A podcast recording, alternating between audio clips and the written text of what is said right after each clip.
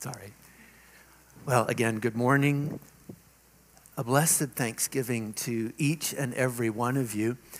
I have the pleasure of trying to bring to life for you today one of my favorite passages of Scripture. And uh, to do that, uh, I'm going to ask you to help me imagine four big fat things. So the first is a big fat sea, the lake uh, Sea of Galilee, that's where you are. Uh, Big Fat Beach, that's where I am, here on the shore. And uh, then we're going to need a big fat boat. So we'll, we'll, pretend this is the front of the boat. You can see it here. And then the sides go down into the water. You can see benches here for four fishermen. And uh, then you have the mast and, of course, the sails and stuff. And the last big fat thing is a big fat fisherman, which, which is me. And um, yes, you have to imagine me bigger and bushier and burlier than I actually am. So, again, a big fat sea, a big fat beach, a big fat fishing boat, and a big fat fisherman. That would be me, uh, Simon, the one Jesus called Peter. Wow being, being back here is, it's amazing to see the water and the, the boat. Oh, look, the nets. Yeah. It's wonderful. Uh, would you, hey, would you like to hear a Thanksgiving story? It's the story of the day where my life changed forever. I uh, grew up right here in Capernaum. Uh, you, you can see Capernaum just in the background there. My father was a fisherman, and I was a fisherman, and my younger brother Andrew, of course, he was a fisherman. Uh, what else would you be? Uh, the, oh, uh, there any fishermen here today? Any of you fish? Yeah. Yes, one. Uh, now, are you a real fisherman? You know, with the big heavy nets, fish sort of a dozen at a time, or are you the sort of playing at it with the, the sissy sticks? Uh, fishing, fishing pole. Yes, fish. No? All right. Uh, so, no real fishermen here. Uh, I'll tell you the story anyway. Uh, I was about 30 that year. I, I was always the big, strong one. Andrew's my younger brother. Uh, he's the smart one. I was the only one married at the time, a bit of a leader in that younger circle of fishermen, the next generation coming up all of us were really longing for Messiah. And that was because we really hated the Romans. And in spite of that, Andrew was the only one out looking for the Messiah. We were all back home fishing, longing for the Messiah, but he went out looking. Oof, boy, did I hate the Romans. It's, it's different now, but back then, just really hated them. I also hated Samaritans. I hated Syrians. I hated lepers. I hated tax collectors. A tax collector is very similar to the lepers. I also hated the Pharisees. Uh, holy and righteous as they were, they always just made us feel unworthy and ashamed, like we were falling short. I didn't like that either. Now, one person I did love was the Lord. And I loved the Lord from a safe distance where my big mouth and my bragging and my brawling wouldn't get me into more divine trouble. Thinking back, it's all that hate, the Romans, the Samaritans, the Syrians, it's just, it was a life of condemnation, of, of separation, of isolation. And then the day came when Andrew came running back and he told us about John, John the Baptizer, crazy guy in the wilderness. Now, Andrew was excited, but I didn't bother to go to hear him. Again, I, I don't need another person telling me that I'm a bad person, that I don't measure up, that I need to repent. So I didn't go. But then Andrew said that John said that Andrew should actually follow Jesus, the son of Joseph, who was a carpenter in Nazareth. That raised a lot of hopes, but I'll tell you, it, it didn't sit right with me. Uh, John was this crazy guy out in the wilderness, but Jesus was the opposite. He, he was too normal, too ordinary, too everyday, too just like us. Um, he's engaging in everyday life the way that we were. And that's not my idea of a Messiah. He's just too much like us. You know, when he returned to his hometown in Nazareth, they tried to kill him. Why? Well, he started off with these wonderful words from the scroll of Isaiah about good news for the poor, and that's us. And he, he went on to talk about freedom for the oppressed, and, and that's me. But then he went on to talk about this being the year of the Lord's favor sort of a jubilee, but not for Israel over the other nations, not for Israel being lifted up among her enemies. No, apparently, this year of favor was for all the nations, for all people. And that, that is not what we wanted to hear. Now, don't get me wrong, Jesus was amazing in many ways the day came and he actually came to our synagogue and preached there. I didn't go, but I heard he was incredible. You know, he even cast out a demon right there in the synagogue. The crowds just went crazy. And do you know what happened? Andrew, the brilliant younger, younger brother, he brings the crowds back to our house. Yes. It was just packed, craziness. And in the midst of all of that, my mother in law uh, fell ill. She just got this terrible fever all of a sudden and collapsed. We, we actually thought she was going to die. But Jesus came to her and, and prayed over her and, and healed her right there. So that was amazing to see. But the crowds just grew bigger and bigger. Word spread, and you couldn't go anywhere without running into the crowds who were following Jesus.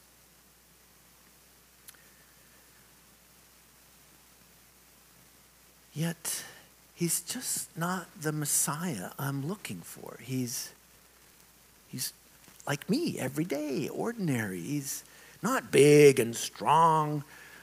I'm looking for a king, uh, like a warrior, or at least a poet. But Jesus is just ordinary, everyday, uh, fitting in with the rest of us. I mean, he doesn't have to be crazy like John out in the wilderness, but kind of a little bit set apart, a little bit high and holy, uh, doing things that no one else does, uh, gathering an army, that would be good. Oh boy, could he gather a crowd? He did that very well. The crowds, they're just growing every day. And, and that that brings me to the day where my life changed forever. It was a morning, just like this, happened right here. You see, we fish at night. Uh, we use torches on the boats to attract the fish into the nets. And this night, we had worked all night and we had caught nothing, not a single fish. And you understand we're poor, so if we don't catch fish, we don't eat. So we're all just in a terrible mood as we're bringing the boats back on shore and we're getting the nets out and we're washing the nets and cleaning the nets and fishing the nets and folding the nets back away for our next evening of fishing. We just want to go home and forget this night and sleep. And who should come along? Jesus, with a huge crowd coming down the beach. And wouldn't you know it, he stops right here by my boat. And as he stops, the crowd comes gathering in because they're hoping he's going to preach. And, and the people who are with Jesus and Jesus start, start to get backed into the water because the crowd is like pressing in and crushing in. So Jesus is down here and he, he says to me, Can I use your boat? Can I use your boat? I almost swore out loud. This was the last thing I wanted.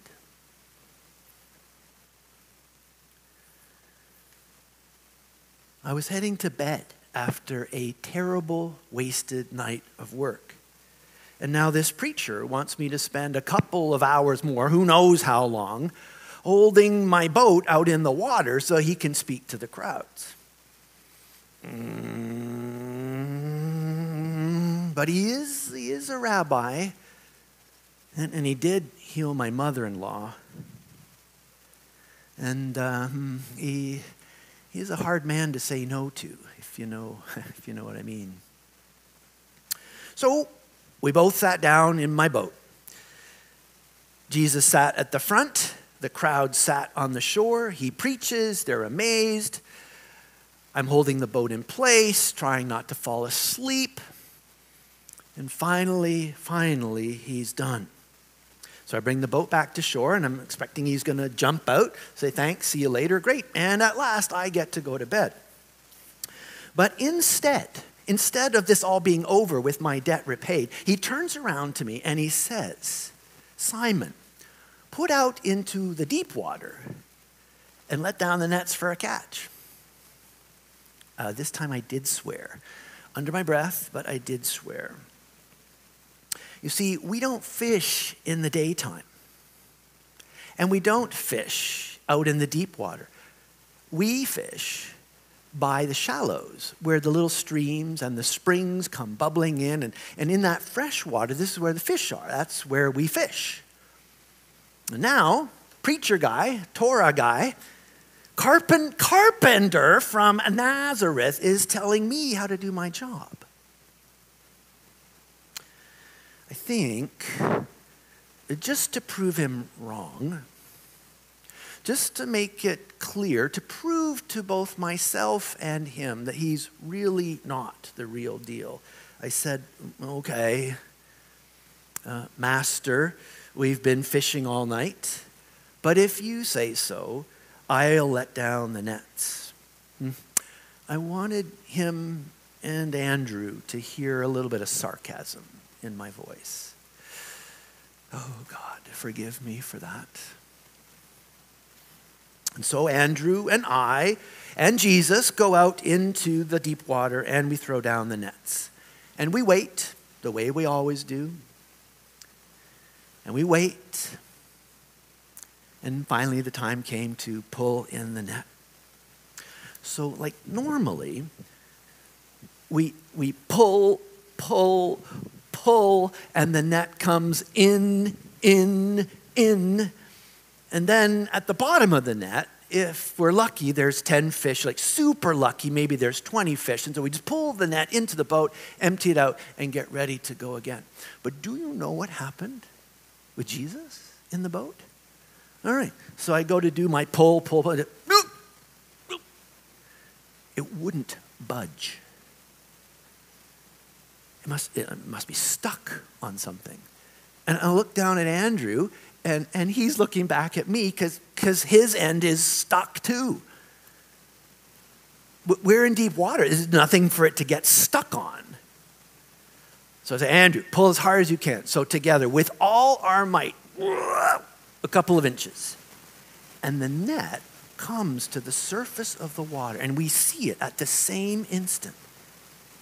It's an ocean of silvery, sparkling, slimy fish coming to the surface, and there is no way, no way we can move this net. This time, Andrew and I look up at Jesus. And he's just grinning from ear to ear, white teeth through that dark beard. In desperation, I, I called back, James, John, bring your guys. So they could see how my boat was leaning over from the weight of the net. And so they come rowing over as fast as they can. And they get into our boat, and together, all of us, as hard as we can, we can get this net up an inch and then we roll some fish into the boat, and another inch, and a few more fish come into the boat. At first, I could feel the fish around my ankles, and, and, and then they were coming up to my shins. And, and then they were flopping around my knees. And half an hour later of backbreaking work, I'm up to my thighs in fish. And still, the net, the net is still very heavy. We pull that in, we start putting some fish into James and John's boat, and another half hour later, we've got both boats full of fish sunk down to the gunnels. If anyone moves, the boat would rock and the water would come sloshing in. It's like we have two big fat bathtubs full of fish. And I'm standing there in the fish looking. And I calculate, I said, this, this must be like a year's worth of fish in one, two years, uh, three years in one net. And then it hit me. It's, it's this guy. It's Jesus, the carpenter from Nazareth, did this. And in that moment, suddenly the, the casting out of the demons and the, the healing of people and, and that powerful preaching, it all starts to make sense. It's him, it's him. This man, he, he was from God. This man is the Messiah, the anointed one. This man is God. Now I'm overwhelmed with guilt and shame. I throw myself down before him into the fish. And I, I say, Lord, go away from me. I am a sinful man. I wanted the fish, but I was not worthy of this miracle. I believe that if a sinful human looked into the face of God, then you would die. The fire would fall from heaven, or the earth would open up and swallow you whole. You see, all that hatred that I poured out on the Romans and the Samaritans and the Syrians, I now poured that out on me. I knew the way that I judged lepers. I know how I judge tax collectors. And now I judge myself. Away from me, Lord. I am a sinful man. And there was silence. I dared to look up. Our eyes met. His eyes were still smiling. I saw love. I saw compassion. I saw understanding of me as a broken person. I knew he could totally see me for who I am, and yet he still accepted me. This was God not far away. This was God very near. This is God really here, and it was okay. For a moment, the world stopped. It was just me and Jesus in the boat. and this gaze of love, of compassion, of understanding. Well, that, that changed my life, it changed my heart. Jesus said, Don't be afraid. From now on, you will fish for people. And, and so I did. I left everything and followed him, and so did Andrew, and so did James, and so did John. We left the boats, we left the nets, we left all those fish, we left our old lives, we left our old selves, we left everything behind. Everything because of the way he looked at us. You, you could say the way he saw us was the reason that we left everything and followed him. We became fishers of men, fishers of women, fishers of children. A few short years later, I was, I was fishing for a Roman centurion called Cornelius in Caesarea. Jesus said, Don't be afraid. It's like, it's like he didn't just know my material need that was in the fish. It, it, it's, it's like he could see the guilt and shame in my heart. My, my fears that I would never be enough, I would never make it in life. But when that loving gaze fell upon me, I, I knew I was accepted. I knew I was beloved. And uh, that changes everything. He sees me the way I am. He sees deep down the person I was born to be. He, he sees Peter the rock, the man I long to be. Well, my friends, my friends still call me Simon. On that day, I went from fear to love. Jesus said, Don't be afraid. From now on, I would fish for people. Here's the thing once that gaze of love falls on you, and you know that you're God's beloved, unworthy as you are, you realize that that loving gaze is not just falling on you, it's falling on others as well. I'm beloved, and they're beloved. Not just the ones I like either, the annoying ones and the, the enemies as well. And I find myself wanting to love them the way that God loves them. And now there's a better way to say it. I want to love them the way I have experienced God loving me. So the love that comes from Jesus comes and it fills our hearts and, and, then, and then fills it to overflowing.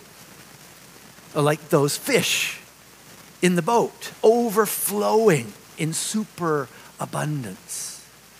That love comes and fills our heart and, and then propels, compels us to go out and love others the way that we ourselves have been loved. Jesus calls us into what he's doing. We get welcomed, and then we get sent out be a part of what he's doing. Decades later in my life, I, I tried to write a couple of letters to other followers of Jesus. And in the second one, I start by trying to make two points. I think you call this 2 Peter 1. The first point that I tried to make that I learned from that day in the boat with Jesus is this that God has given us everything we need for a godly life.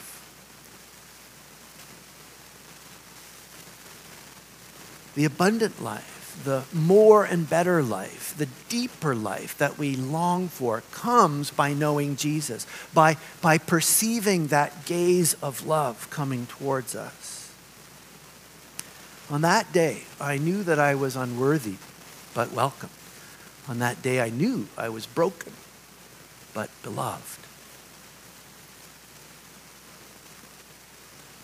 And the second point that I tried to make was that in Jesus, God is making us a promise that we can participate in the divine life. That we can leave behind guilt and shame. And by knowing Jesus, leave behind selfish desires and move out towards other people. That's the divine nature. It Goes out, it finds, it rescues. Now, let me see if I can try to explain this. You see, there are times where I feel unloved and alone. And I can stay there, or I can turn inward and and perceive that gaze of love falling on me once again. And in that place of perceiving the gaze falling on me, I realize that the gaze is falling on others as well, and not just the ones I like, but the annoying ones and enemies too. And I am moved then to go and love them the way that God loves them, or as I said, to love them the way that God loves me. So I'm beloved and they're beloved because his love encompass all of us. You see, we're one in his love, in the love of Christ. We are one in Christ. And so I'm not alone anymore. That's one way it happens. Let me, let me tell you the second way. So sometimes I'm feeling in pain. I'm, I'm suffering and I, I, feel alone, like no one understands what I'm going through, the, the suffering of not being able to change something that I really want to be able to change. And I can wallow in that, or I can turn in and perceive that gaze of love. It's also a gaze of compassion, of Him feeling my pain. He winces in the pain. He weeps in the pain. He laments the things that are not the way they should be. And as that gaze of compassion falls on me, I realize that that gaze of compassion falls on others who are hurting as well. His compassion has no bounds. And I, in my pain, want to move towards others in pain. And you see it? Once again, we are one one in Christ because his compassion is for everyone. And there's one more way it can happen. Sometimes I'm sitting there feeling useless, like a failure, like I always get it wrong. And I can wallow in that, or I can turn inwards and perceive that loving gaze again and that gaze is not just loving and compassionate, but it's welcoming, it's inviting, it draws me in. Jesus says, I want you to be a part of what I'm doing. And so I find myself welcomed into this great mission and, and gifted and called and sent, and I realize oh, other people are also gifted and called and sent. And so once again, we're all one in Christ, all part of this great mission because of that loving gaze that feels our pain and welcomes us in. I am on a mission with Christ. And that's why Jesus had to be so everyday, so ordinary. He became fully one with us so that we could become fully one with Him one with others, one with God. That's participating in the divine nature. That's quite a deal. The end of condemnation, the end of isolation, the end of separation. I should wrap up here. I, I've learned that every encounter with Jesus brings transformation as he sees us and we perceive that loving gaze on us, that compassionate, inviting gaze, there's a couple of invitations. They're invitations for me again today, and I think they're invitations for you again today. The first invitation is to see yourself the way he sees you. Beloved. Yes, you're broken, but still beloved unworthy, but still welcome. And so the first invitation is to choose to see ourselves the way He sees us, regardless of how we're feeling. And the second invitation is to become a part of what He's doing. That call to leave behind everything. Now, maybe not like leave behind everything you're doing, but definitely leave behind the way that you see your life. It's now His life, His life in you and be propelled out towards others on a great mission that's changing the world. In short, we give up everything to be a part of His great story. Something bigger, something we don't understand, something we can't control. That's the participation in the divine nature. That is the abundant, more and better life that we are longing for. On that day, he saw me. He loved me. He changed me. He included me. And he sent me. And that's, that's why I'm thankful today.